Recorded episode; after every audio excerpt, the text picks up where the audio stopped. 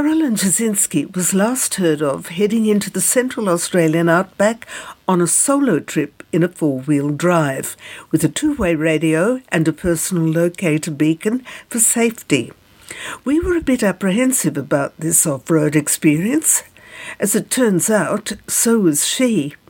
She saw few motorists en route, but dozens of wild brumbies roaming free. She's lived to tell the tale, we are pleased to tell you, and she explains it all to Graeme Kemlo. I just sort of thought in the back of my mind, it's a slightly risky proposition to do this on your own. And she was also going, well, not exactly off road, but going onto unmade roads and uh, I guess less frequented uh, pathways, the road less travelled. Um, Carolyne's uh, she's back, so she's obviously made it. I've spoiled the end of the story. She she's made it. I, I survived. No sharks took her, and no kangaroos, and uh, she missed the red belly black snake. So Carolyne, welcome back. How how did you go? Oh, thank you, Graeme. Um, thank yeah, I've made it back. It, it was so much fun. I was Yeah. actually a little bit uh, daunted by part of it, but as you said, part of it was the Mereenie Loop, and I'll I'll I'll get to that bit. I think we need to follow it sequentially to give you the whole picture. But the the trip was the Red Centre Way, and it's Right. one of Northern Territory's favourite road trips. People love it. Uh, To do the whole lap of the Red Centre Way, you need a four wheel drive to, Yeah. to tackle this Mereenie loop. So we talked before. I've been in four wheel drives before, but never behind the wheel. So I've done a few lessons Yeah. four wheel driving and, Yeah. and got prepared with extra communications gear. So I think I was slightly overcautious in this trip, but I always think it's better to be prepared. Absolutely.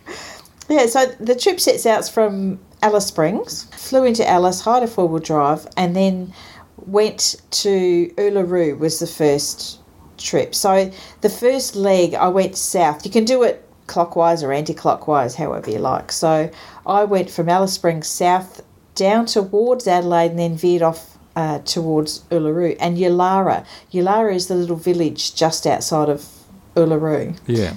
So this is a 466 kilometre trek on the first leg, and it's on sealed road, so it's not a problem. And there's lots of traffic and um, not that many stops, but you can stop at Stuart's Well, Erldunda, and Curtin Springs. Okay. So these places are just roadhouses, but they also happen to have uh, caravan parks uh, or campgrounds, really, and uh, two of them had emus, lots and lots of emus. Oh, just well, really well, as odd. pets, you mean? Well, they I think they were orphaned emus. but I think they actually nursed them back to health, but they were a great distraction for all the people that were stopping there. They were taking photos and all sorts. That'd be a big omelette on your breakfast plate the next morning.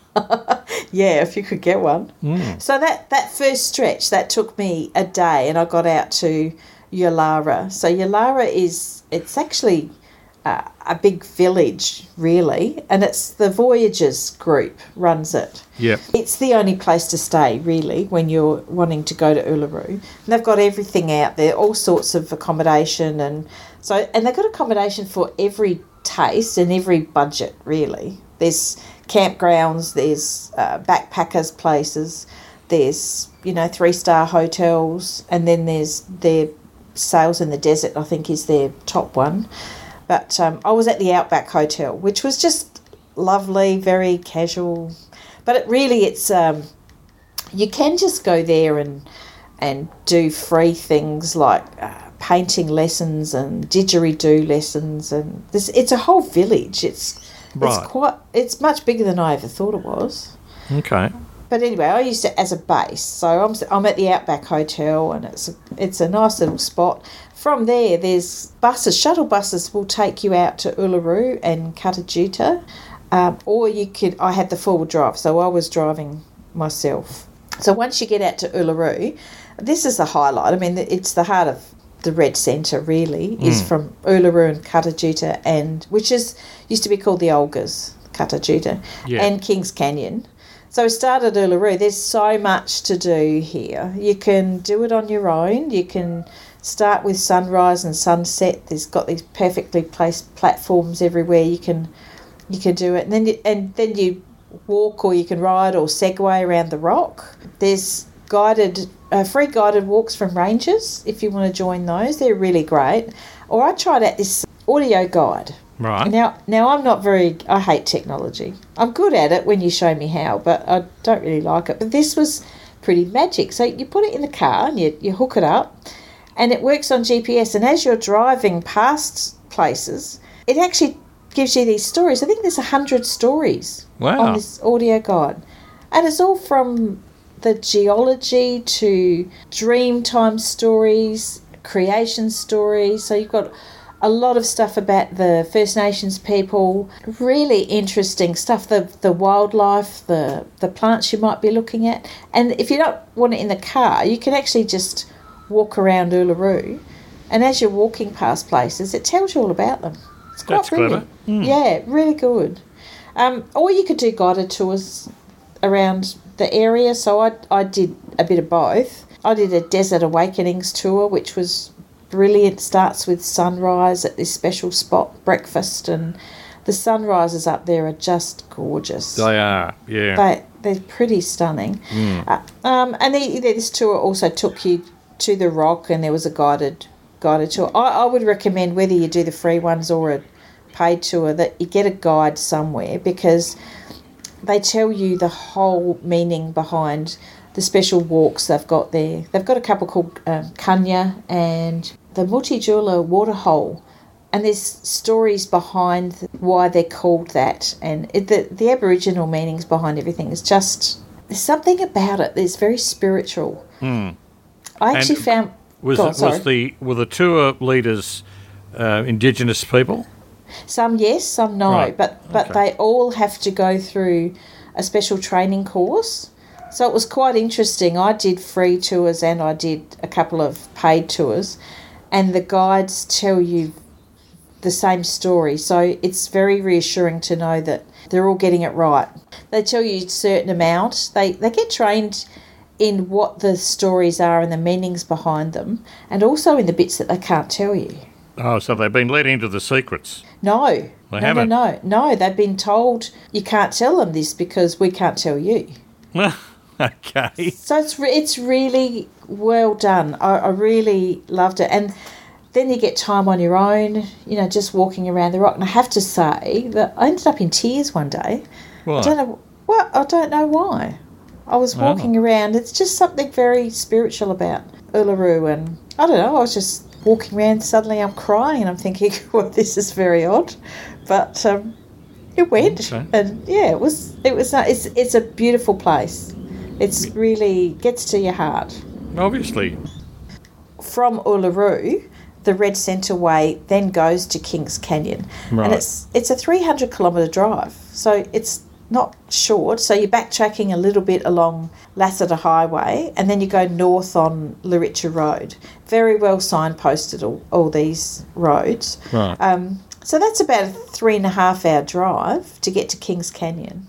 and so you that- had your GPS in the car, obviously, or your phone. I had the GPS and I also um, downloaded maps offline so that if I didn't have GPS available, um, a reception in the car, Yeah. that I had the maps there. So you can do that on on Right. Gmail. Yeah, you can do that on Google Maps. Yeah. So yeah, and plus uh, I picked up a couple of old fashioned printed maps, which Oh. I just love, and You had the belt and the braces. I did. So I was very well prepared. You were. But I tell you what, the the drive is so simple. Um, it's lovely. You're on a highway. There's signs that point you in the right direction, so you're not going to get lost. so you didn't uh, do any night driving with kangaroo No. country out there, isn't it? No, definitely not. I, I stayed. Uh, you know, th- there's places where you can stay campgrounds if you've got a van or a motorhome, but in this one, because I was in the four wheel drive, I stopped at at the hotels. Also spent a night at a, a longitude one three one. Wow, that's pretty amazing. That's, That's a, gla- at um, a glamping uh, event, isn't it? Glamping on steroids. Right. It's pretty spectacular. That's yes, if you've got the money to spend, that's how I would do it. Okay.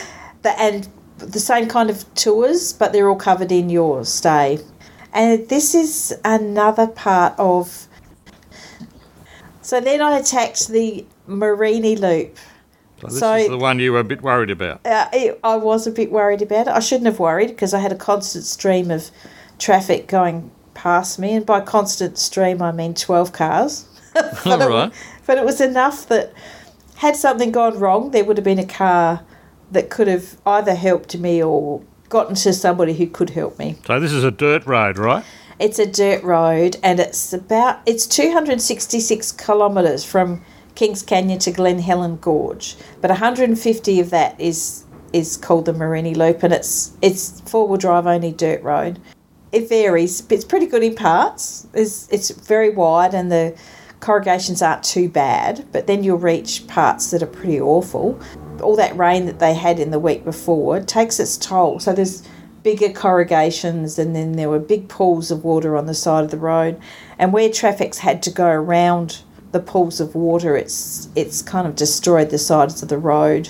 And then there's parts that are just plain awful, full of big potholes. About the last 50 k's before you hit the sealed road again, uh, and this is heading north towards Glen Helen Gorge. It's pretty pretty terrible there. There's big potholes, and I can see why it's four wheel drive only.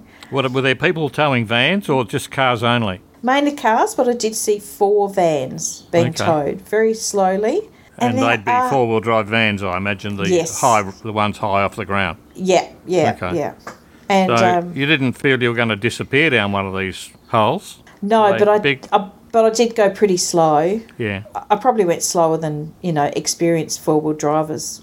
And is fuel available out on these roads? Yes, so fuel's available at from Alice Springs. There's Stuart's Well, Erldunda, Curtin Springs, Yulara. That's that's a village outside of Uluru, and then there's fuel at Kings Canyon Resort Discovery, and then there's fuel again at Glen Helen Gorge.